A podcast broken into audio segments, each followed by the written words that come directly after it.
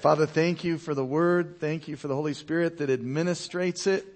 We just uh, invite you, Lord, to grow us up in all aspects. Let us see by revelation the father-child relationship that Jesus Christ modeled, taught, demonstrated, and offers to us. We ask it in Jesus' name, and everybody said, Amen. All right. Well, if you're new around here, my name is Steve Eden. I'm the senior pastor here at Grace Church.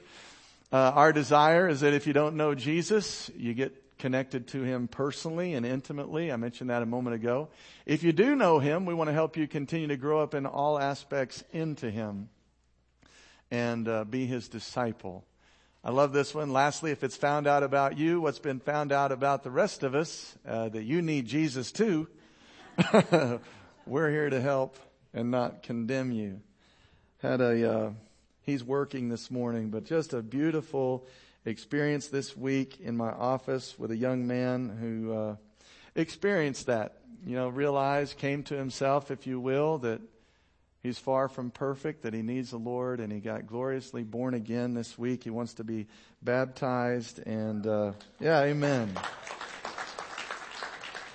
I was texting him this morning because he regretted he couldn't be here because he's working. But uh, Colossians 1.16, we're all made by him and for him. And when you see a human being connect spirit to spirit and heart to heart with the living God's spirit, it lifes them. It is a homecoming. And uh, we're not only made by God on this planet, we're made for him. So here is uh, my ask for this week because I typically forget at the end. So please eat or sit with Jesus. In Luke 15 verse 20, we're going to be back in the parable of the perfect father today, or you may know it as the parable of the prodigal son. Luke 15, 20, and share your love letters or thoughts with a close friend, or you can email us at staff at gracechurch.community. We'd love to hear from you, and we do hear from many of you. So we've been centering, the, the series is the centrality of Jesus. We're centering all that we are uh, on Christ, relaying Him as the foundation of our individual life, our public life, our private life. Amen. Our business, our marriage, whatever it may be, we want Him to be the center. Uh, how do we do this? We need to know His person. We need to know His mission. What did He come here to do? And then we also need to know His teaching. This is where we've been. Jesus came and taught truth. He bore witness to the truth is what he told Pilate. He also uh, taught and modeled for us God as our Father. Jesus came introducing a new way of relating to God. So we're dealing with a lot of people who knew God from behind a four inch thick veil. That if you went in there with sin in your life, you're liable to drop dead. I mean, only the priests went in, for starters. But uh, they tied a rope around his ankle in case there was sin in his life and he dropped dead in the presence of God. Jesus comes into that culture. And when they say, Lord, you seem like you've got it going on. Would you teach us to pray? He said, pray this way. Our Father. He is introducing, modeling, teaching, and handing off to you and me a brand new way of relating to God as our Father. In other words, that we're family. We're family with the living God. I know, I know it's mind blowing.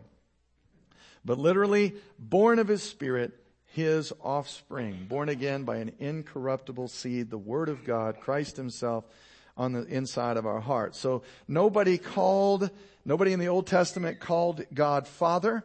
Jesus shows up using the term Abba which is Daddy God. That's how we would translate, translate it. Jesus came uh, introducing prayers, like I said, our Father who art in heaven. He said things like in John 14, 23, the Father and I will come and make our home with you.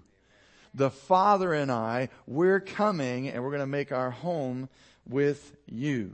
I mean, it's just, it's just profound a new way of relating to God. And when people would question Jesus Christ about his, his mission, his ministry, his methods even, what are you doing here? They're confused by him. He would always refer back to his father. My father sent me. That's what I'm doing here. Uh, I do the works of my father. John 8, he said, some of you do the works of your father, the devil.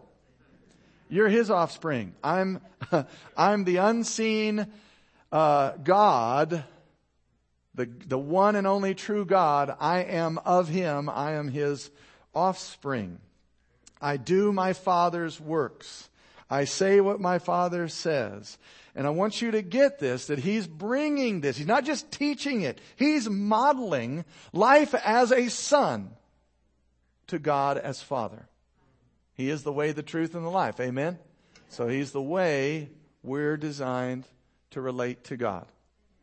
He's the truth about us. He's the life to be expressed in and through us. So I know it's crazy if you're familiar with that four inch veil, but this is what Jesus Christ came introducing that we could know God as our Father. I want to give you some uh, recap here, some Bible drill. John 16, 25 in the Passion. Jesus said, I've spoken to you in figurative language, but the time's coming when I'll, I'll no, no longer do it with veiled speech, but I'll teach you plainly about the Father with your eyes unveiled. 2 Corinthians 3, whoever turns to the Lord, right? The veil is removed. I will not need to ask the Father on your behalf, for you'll ask Him directly. Look at this. He's, this is not a new way to pray. I want you to just pray in Jesus' name now, and you can pray that He's, He is handing you a relationship with God as your Father. You won't need to ask dad on your behalf. You'll ask him directly because of your new relationship with me. For the Father tenderly loves you. Now in, uh, New King James, the word loves there is phileo in the Greek. Philadelphia, phileo, brotherly love. It's actually a kinship love by family, by blood, if you look up the word kinship. For the Father himself tenderly loves you. The Father looks at you as his offspring when you're born again born of a spirit and because you love me and because and believe that I've come from God. I came to you sent from my father's presence and I entered into the created world and now I will leave this world and I'll return to the father's side. I'm going to return solely to the dimension of the spirit. Okay? So God's plan all along. I know this is marvelous in our eyes, but I've got good news for you. It was all his idea. It's okay for you to believe it. It's okay for you to believe that God wants you walking in a father-son, father-daughter relationship. Because he made it all happen and it was always his plan. I'll prove it to you. Ephesians chapter 1 verse 4. Just as he chose us in him before the foundation of the world, he chose us that we would be holy and without blame before him in his love, having predestined us to adoption as sons by Jesus Christ to himself according to the good pleasure of the, he wanted to do it before any of the world was even made. This was his plan, was sonship. So if you try to relate to God as a slave, or I'm just way off over here, you know, we'll get into that in prodigal son. I'm not good enough to be a son. I'm just going to be a servant. Uh, I'll serve God at arm's length. That's not the plan. That's not his desire for you. The good pleasure of his will. Verse 6, to the praise of the glory of his grace by which he made us all what? Accepted in the beloved. You're accepted in God the Father's presence. Period. Because of Jesus Christ. You need to, you really need to let that settle in your spirit and your mind. I'm accepted. Does that mean everything that you do is acceptable? No. No.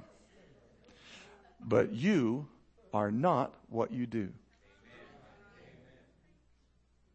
I just exposed a humongous lie most human beings believe right there. You are not what you do. You are who the God of the universe, who himself is truth. You are who he says you are. And he says that you're accepted. I love that. And in Galatians 3:26 Paul writes for you're all sons of God through faith in Christ Jesus. And ladies, you realize sons includes you. He's just talking about offspring, begotten of God, relating to him like that. yeah, relating to him as family. He's joined himself to you supernaturally by the Spirit. Who, who reconciled you to himself? Who did that? God did. Who took down the veil of separation? Are you sure? Are you sure it wasn't your good works? Sure it wasn't your church attendance that did it? Remember when you witnessed to that one guy? Remember that? That, is that what took the veil down? Cause you're such a good witnesser? One day, one time? No. God took the veil down. What am I saying? It's all His idea. It's okay to believe it. It's okay to enjoy fellowship and family with God, the God of the universe, as your Father. Cause He did it. Everybody say He did it. Galatians 4, 6. Let me just camp right there. Is there, could we have ever done enough? I mean, sober yourself. Could you really have done enough? God's pretty holy. So the only one, do you agree, the only one that could have done something about our sin and separation issue, because we were separated from God due to our sin, the only one that really could have done something about it to make it right was God. And did he? Then what are we waiting for? Why, why do we live down in the mully grubs? Why do we live beneath the level of our blessing? Man, take him at his word. I can answer the question for you because I've, I've been there. We do it because we, we think truth is derived, reality is derived from how we feel and what we think about ourselves or maybe what Joe said about us or somebody else. Truth comes from God. Look at this, Galatians 4, 6, passion. And so that we would know that we are His true children, God released the same spirit of sonship Jesus showed up with into our hearts. Where's that spirit that was in Christ? Where, where now? In you, in your heart, moving us to cry out intimately, my Father, my true Father. New King James, it's Abba Father. Same spirit that raised Christ from the dead is now moving in your heart, crying out, Daddy God, Abba Father. Wow. And from, I, you know why I have authority to share this message? I mean, yes, you can quote to me Matthew 28. And all authority in heaven and earth been given unto Jesus Christ and He's in me. So He is our authority to preach the gospel. That's true. But let me tell you why I have a little added authority because I have lived this. I have lived much of the Christian life estranged from God, not as close as I could be because I was trying to get there on Jesus, yes, but plus me. And so what I would do, there's only two places you can go with self-righteousness, self-based connection with God.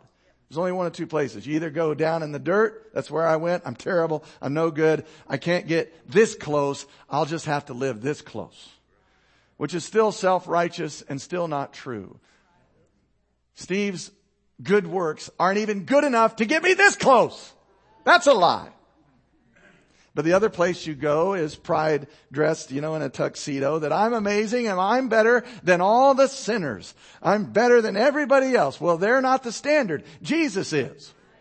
So unless you're more righteous than him, you better bow the knee and you better thank God every day for his grace and his mercy. Come on, give him praise. Amen. Amen. I love that. We're crying out, Abba Father, my true Father. Now we're no longer living like slaves towards God under the law. But we enjoy now being His very own sons and daughters. And because we're, you belong to Him. You ever wonder, God, why don't you leave me? You ever wondered that? I would have left me a long time ago. I've been there. he won't leave you. He won't leave you or forsake you because he cannot deny himself. He won't leave you because he purchased you. He bought you. You belong to him. He is incapable of forsaking you. You see, when, when you see that truth, you realize, man, I live way too much out of my feelings. I live way too much out of what I think about myself instead of truth. So we're no longer uh, slaves. We're his very own sons and daughters. And because we're his, because we belong to him, look at this. We can access everything. Everybody say everything. Everything our Father has is ours. Everything our Father has is ours. For we're heirs because of what God has done. You know what He wants you to do? He wants you to live full. He wants you to live giving it all away. Don't hoard love. Don't hoard forgiveness. You'll never run out. Don't hoard joy. Give it all away. Live full because your father is the source and supply of all this and you'll never lack. Oh, Steve, but if I forgive that person, they're liable to hurt me again. Well, you're going to have to trust the Lord to be your defense and to be the healing and the love that you need that uh, that poor, that person left you void of. You know, it's we we act like when we forgive somebody that somehow we left with a debt somehow. Christ makes up whatever love, you know, however they violated you. They didn't love you like you should be loved. You're not void of love because Bill didn't give you any. Christ is the love that Bill didn't give you. So what does that mean? You're still full. You live, you live by his supply. So he wants you to, you know, give it all away. In John 13, I was in Prayer Shield yesterday, and the Lord was speaking to me about the men and how men are rising to take their place in the kingdom of God. And all the ladies said, yeah, yeah, about time is what they say. Well, it's not funny. It's true. I was talking to Juanita. Juanita's been in intercessory prayer probably, I don't know, 40 years of her life. She said, I can probably think of five prayer meetings I've been to my whole life where we didn't pray for men. Not in a bad way, but in the way that they would step up, they, they take their rightful place, figure out who they are. And listen to what the Lord told me, Matt. I heard him, he said, they're rising. And I said, what happens when the men rise? And he, he said, what did I do? And immediately I went to John 13 in my spirit. It says in verse 4, Jesus arose from supper, took a towel and wrapped it around his waist. He said, my men in this season will arise and serve. They will arise and give and be given. And one more, there were three of them. They will arise and wash. They will wash others with the Word of God. Isn't that powerful? So there is an arising, but that arising will be to be given. Well, you can't be given if you're still trying to earn something. But if you understand that it's all yours in Christ, you're literally married to Jesus Christ, you're a joint heir with Jesus Christ, and God is your heavenly Father, and so you have access to everything that belongs to the Father, then you'll never live in the lie of lack again. You'll really get a hold of the Lord is my shepherd and I don't lack for anything. Amen. We talked about last week. What, what, what happens when the guy at the job got the promotion you felt like you should have got? Well, you need to rejoice with him. You need to go share scripture with him that every good and perfect gift comes down from the Father of lights. Brother, you're blessed.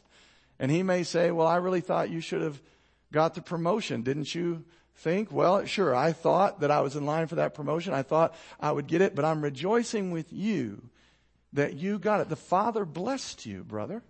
God the Father blessed you.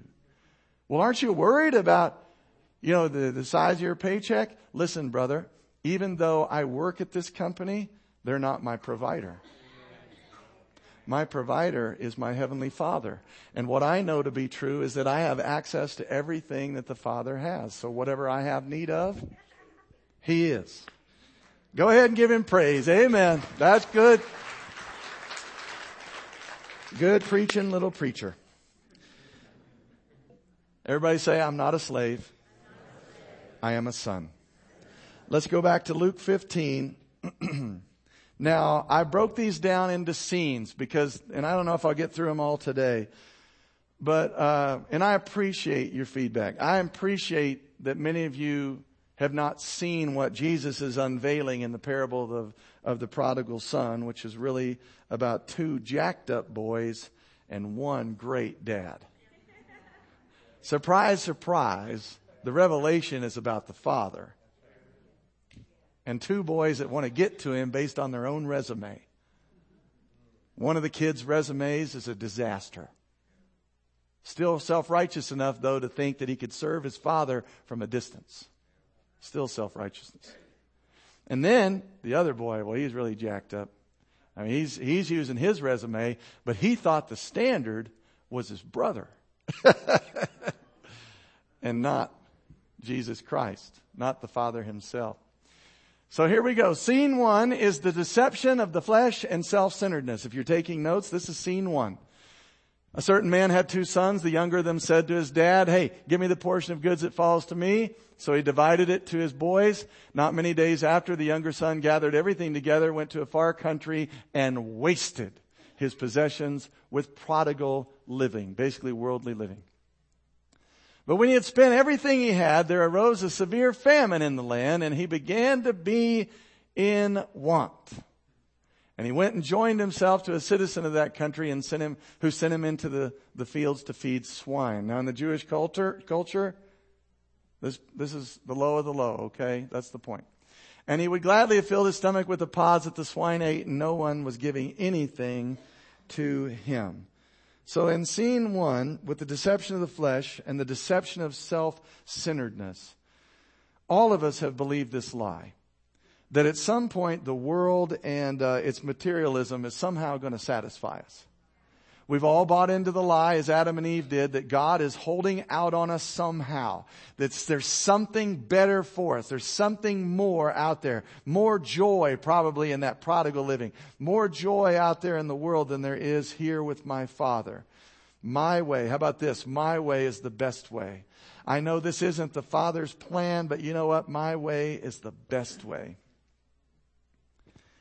You want to know that one of the things I'm, I really want to grow in? I want to grow in only doing what my Father's desires are. Yeah, I really do. So there's things that you and I choose as born again children of God that are good for us. And I don't think there's a whole lot wrong with that. I want to do this because I know it's right. I know it's scriptural. It's good for me. It's healthy for me. But, ah, man, I really want to go through each and every day simply with the thought, Father, what do you desire me to do? What glorifies you? What, what makes you thrilled? I know this would thrill me. What makes you thrilled?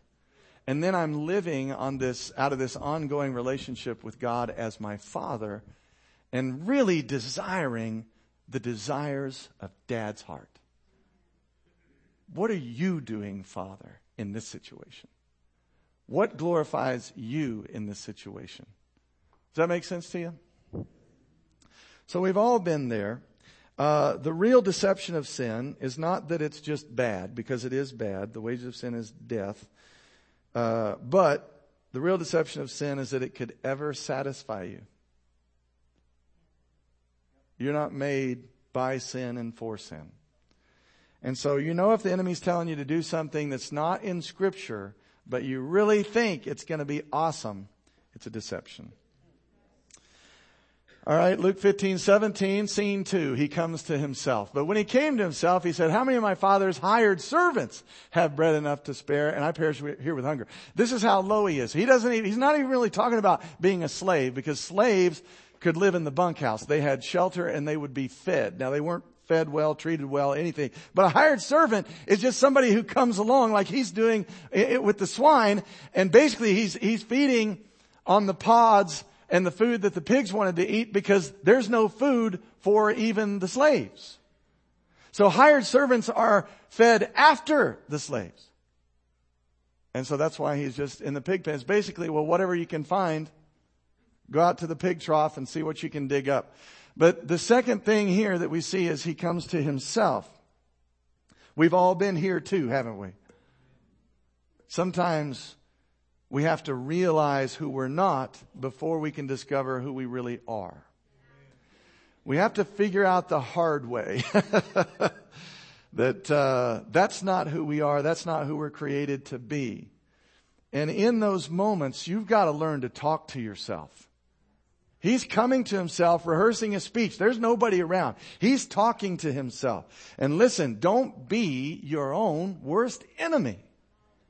The most important voice to you in this life is God the Father's. The second most important voice is your own. Now Donna and I were talking just a moment ago. I love that Donna, when she struggles in life, she does a big piece of stupid as we call it. She, man, she's gonna go feed on truth.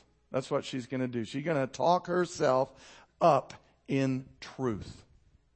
Too many of us talk ourselves down.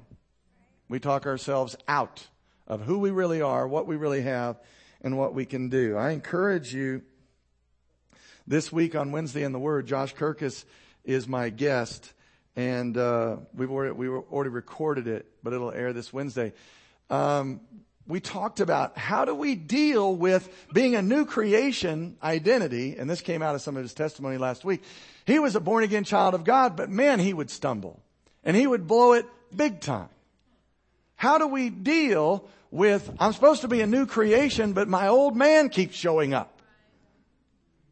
You better know who you are. You better know where to go for truth. And I had to make a decision myself. When I struggled and struggled in college, I had one sin I just could not graduate from. I couldn't move on to better sin. Uh, I was stuck. That's a crazy statement, isn't it? But we think some crazy thoughts. But I couldn't graduate. I couldn't get beyond it. And I had to make a decision who has the truest information about me? Because right now I feel like I'm a loser. I feel like I'm the worst Christian on the planet, but God says that I'm righteous. I'm accepted in the beloved. I'm a well-pleasing son. He says I am these things. Will I believe him? Which means what? I'm going to get up. And I'm going to keep going. I'm going to dust myself off. I'm going to keep going because this is a marathon, not a sprint. Or I could just lay down in the hole of no impact and quit and say, no, I know more about me than God does, which is absolute arrogance. So he's talking to himself and I'm encouraging you to start encouraging yourself. And if you're married, I beg you on behalf of Christ, encourage your spouse. Be the, be the voice of encouragement when they blow it. You know, it's interesting because when we if we tell somebody we love them every day of our life, wouldn't it be somewhat important that when we figure out they're not perfect, we might demonstrate that we meant we love them? We can't tell people we love them all day, every day, and then when you figure out they screwed up, huh, well, see ya.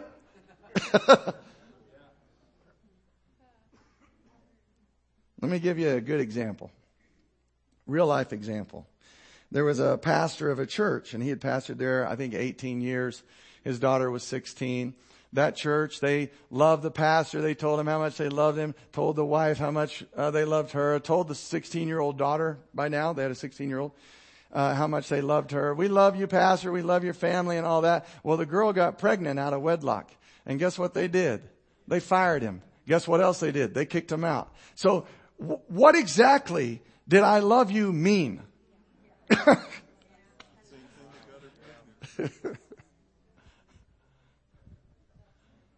so, you know, in, in marriage or in relationships, people are going to make mistakes. Surely you figured this out. So if you're not willing to love them when the rubber meets the road, you shouldn't be saying it. That was all free of charge. Amen.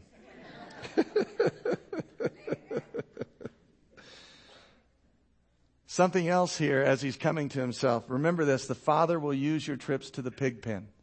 He'll use them. Don't give your trip to the pig pen to the devil because he'll assassinate you with it. You give it to the Father who is very redemptive. Romans 8:28 comes to mind that he causes all things, even trips to the pig pen, to work together for those, amen, that love him and are called according to his destiny.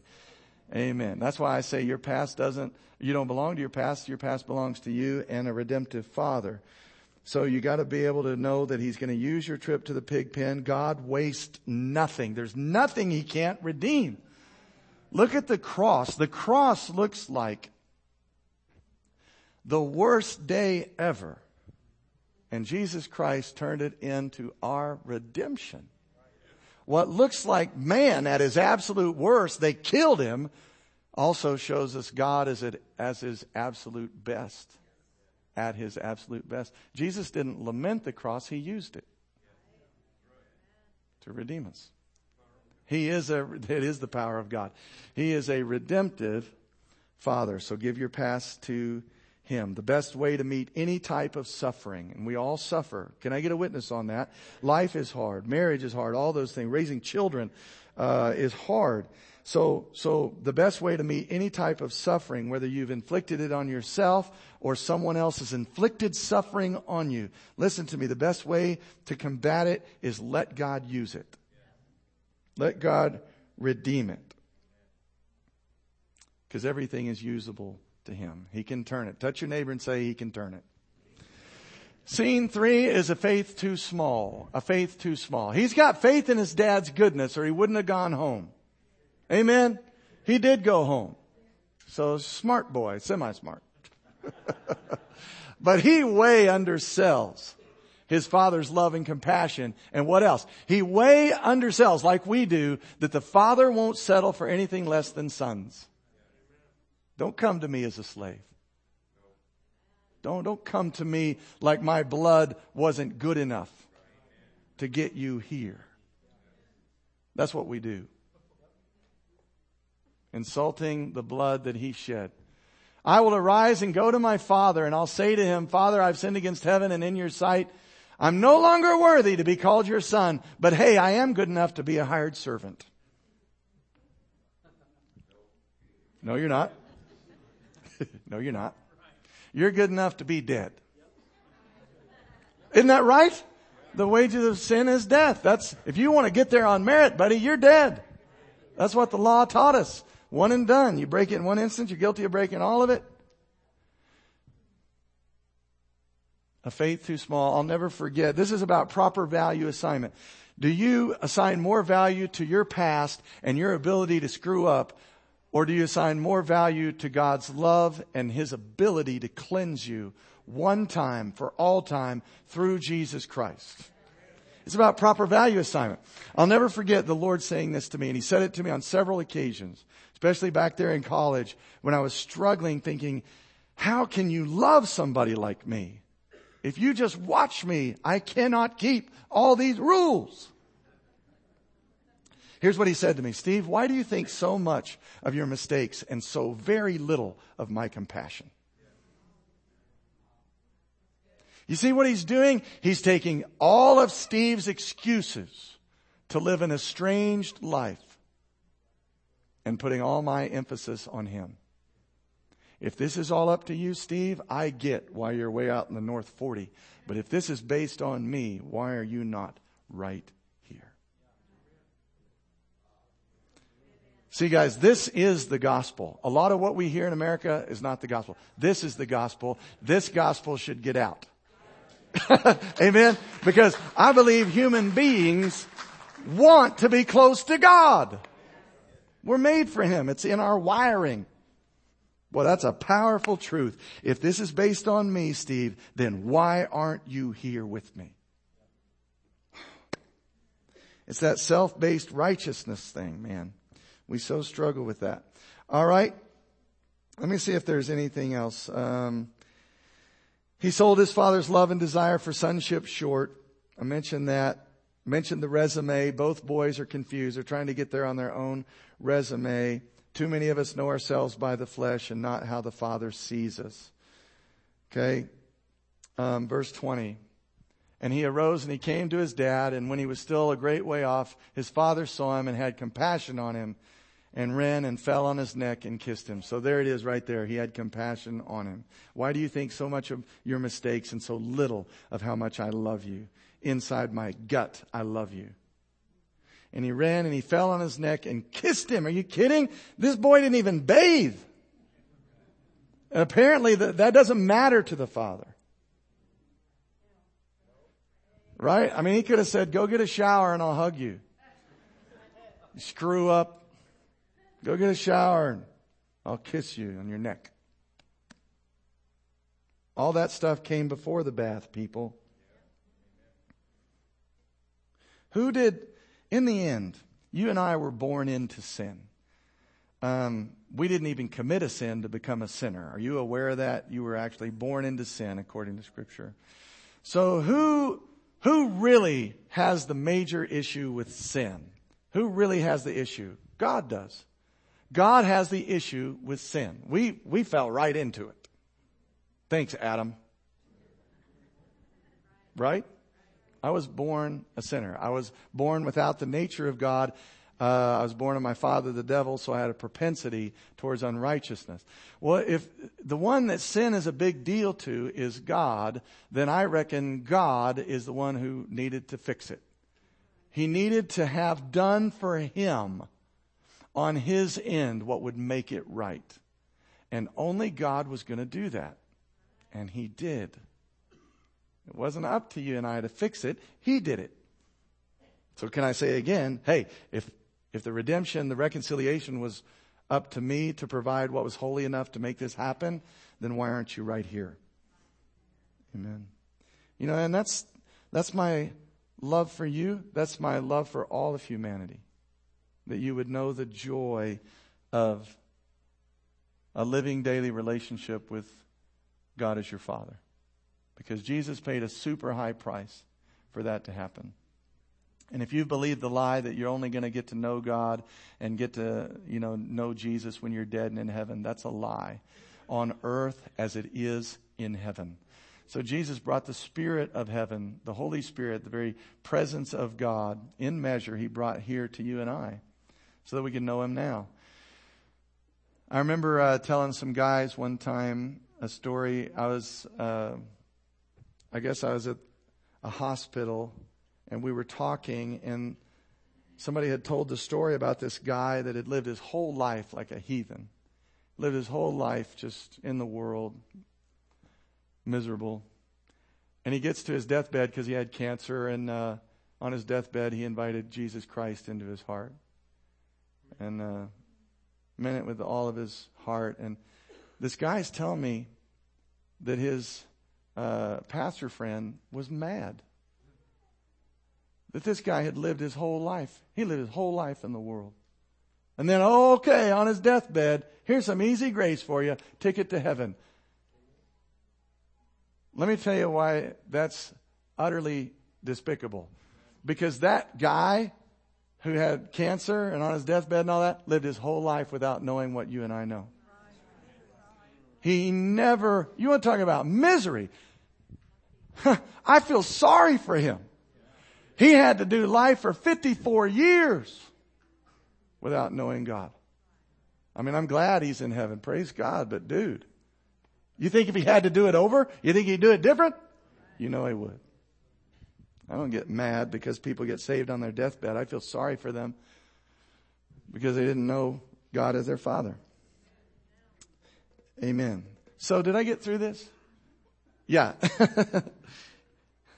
This one's called the compassionate and kissing father. It's scene four. Jesus is introducing to us this heavenly father who's got a great big heart of compassion. That is way different than what they're used to, the God behind the veil. Who, at the thought of a sinful boy like this, he dropped dead in the temple. And now, the boy did come home, don't get me wrong, but as soon as he gets in the father's gaze, the father's the one taking off running. Aren't you glad for the new covenant? this is a whole new way of thinking. It's a whole new what? Way of relating to God. John 14, 9, Jesus said, if you've seen me, you've seen the Father. You want to know what God's true nature is? Here he is. Yeah. And it's funny because he told Thomas in John 14, right before verse 9, I think it's in verse 7, he said, if I, they, they said, show us the Father and we'll believe. He said, have I been with you so long and you still don't recognize me? That's the Father speaking through the Son right there. You can't, you don't know me. You can't recognize me. Man, I'm going to show myself to you and I'm going to walk up a hill called Golgotha and I'm going to die and I'm going to reconcile you to myself because there's no way you were going to make this right.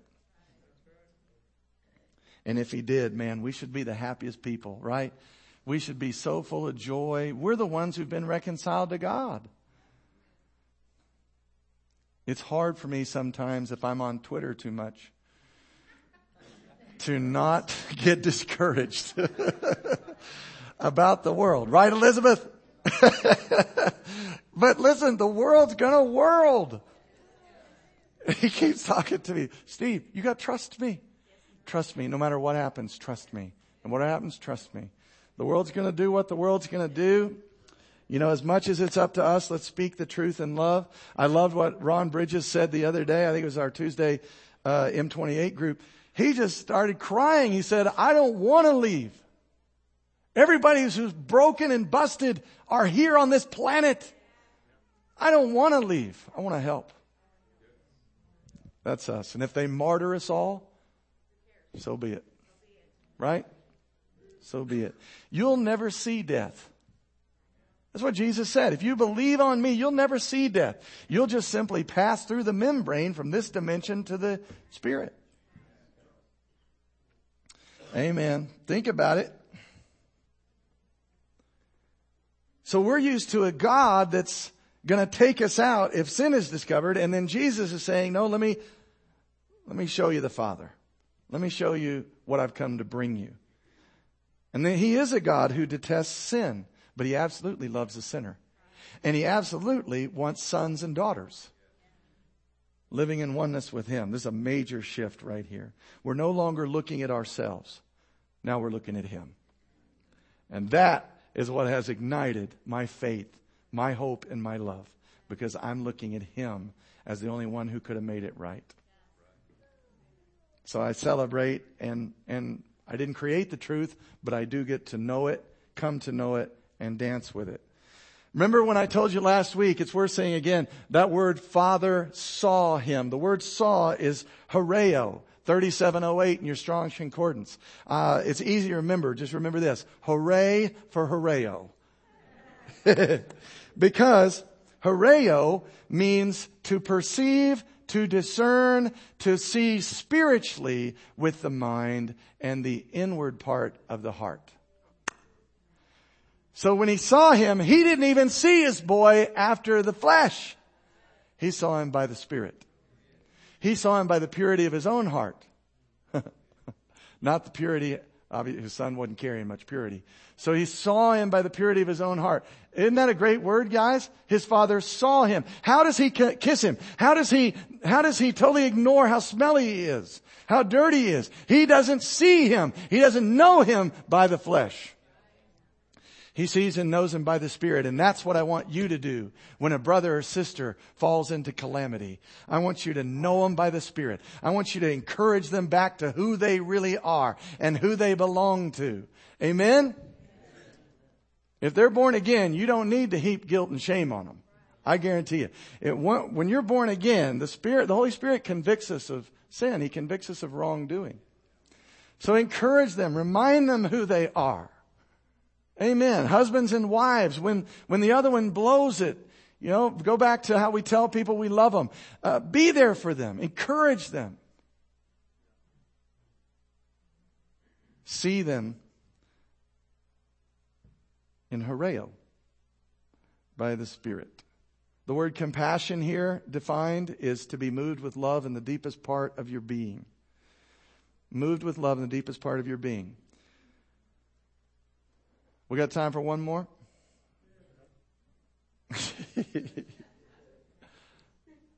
the generous father, a parade of restoration. Scene five. And the son said to him, Father, I've sinned against heaven and in your sight. I'm no longer worthy to be your son. But the father said to his servants, he didn't even respond to the boy. and the boy, what do you think he's thinking, Kyle? I mean, he hadn't even got a speech out yet. The father's already tackled him. he's already kissed him, fell on his neck, and then he's like, listen, dad, I gotta get this out.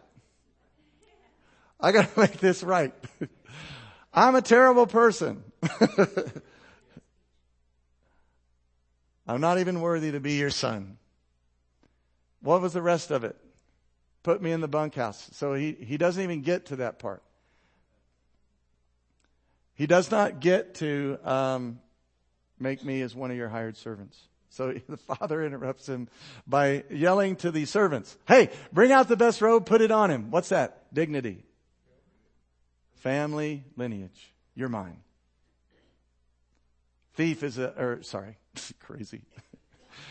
shame is a thief of intimacy. Let's get the shame off the boy. Put the robe on him. Put a ring on his hand. What kind of ring? You scholars. Signet ring. What does that mean? You can conduct business. You have authority in the family's name. You conduct business on your father's behalf. These are yours. So I know you're looking at the prodigal, but you're a son and you have all three of these. You've got a robe of absolute dignity and righteousness where your father and being part of his family is concerned. Number two, you've got a signet ring, which means you bear your father's name and authority. You can conduct business on his behalf. You can represent him. That's what it means. And then sandals on his feet. You are not a slave, you're a son. That was the difference. Your family, right? The sons and daughters had sandals on their feet. Slaves don't have shoes. Bring the fatted calf here and kill it. Let us eat and be merry. For this son, whose son? My son. My son, he was dead. But he's alive again. He was lost and he's found and they began to be merry. That's super important because we get into it next week. The older brother won't even say, he's my brother. He keeps saying, then this son of yours, he's disowned him. Wonder if he ever told his brother he loved him. I seem to be stuck on that. If we tell people we love them, then can we please demonstrate it when you find out they're not perfect? Scott, you guys can come. So scene five, we got a generous father and a parade of restoration. A parade, I think even of redemption. That's what I was saying earlier. We all have a past. Bless you. We all have a past. We all need Jesus. And uh, He's a redemptive Father. Let Him use whatever mistakes that you've made. He'll redeem them. He'll cause them to work together for your good, your kids' good, your grandchildren. Will you stand with me? We'll continue this next week and then we'll have Duane Sheriff after that.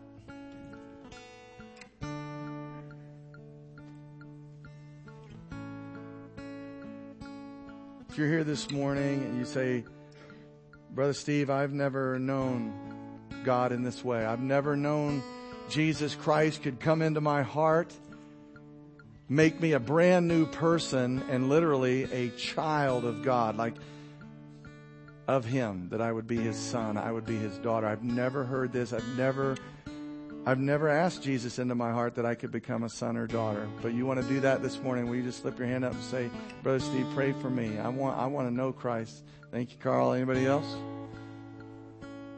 I want to know Christ in this way. I want to be born again. Okay? If you're here this morning and you'd say you're tired of relating as a slave, from a distance, which, let's be honest, is foolishness.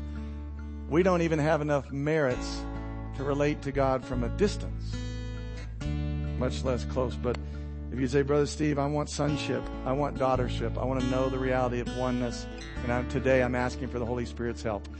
Anybody here? Say, pray for me. Thank you. Amen. Father, in Jesus' name, I thank you for the power of the Holy Spirit the fire of the Holy Spirit. Let the passion of the Lord Jesus Christ himself begin to emerge within each and every one of us that we are our Father's beloved children, born of His Spirit. Right now, in the authority of Jesus Christ, I crush all shame and guilt off of the lives of these precious people Satan, I bind you as the accuser of the brethren. I bind you and command you to cease and desist all accusation, shame and guilt and condemnation against the people of God. We sever ties with it. Amen, church. We sever ties with all the guilt and shame and accusation. That is not who we are. And Father, because of what you've done, we're going to walk out of here today and we're going to live in oneness. We're going to live out side by side, you and me and I and you, relationship on a daily basis because how I got here was because of you and not me. I take you at your word. in the mighty name of Jesus. Come on, everybody said, Amen. Bless the name of the Lord. Let's sing this together. Go ahead, Matt.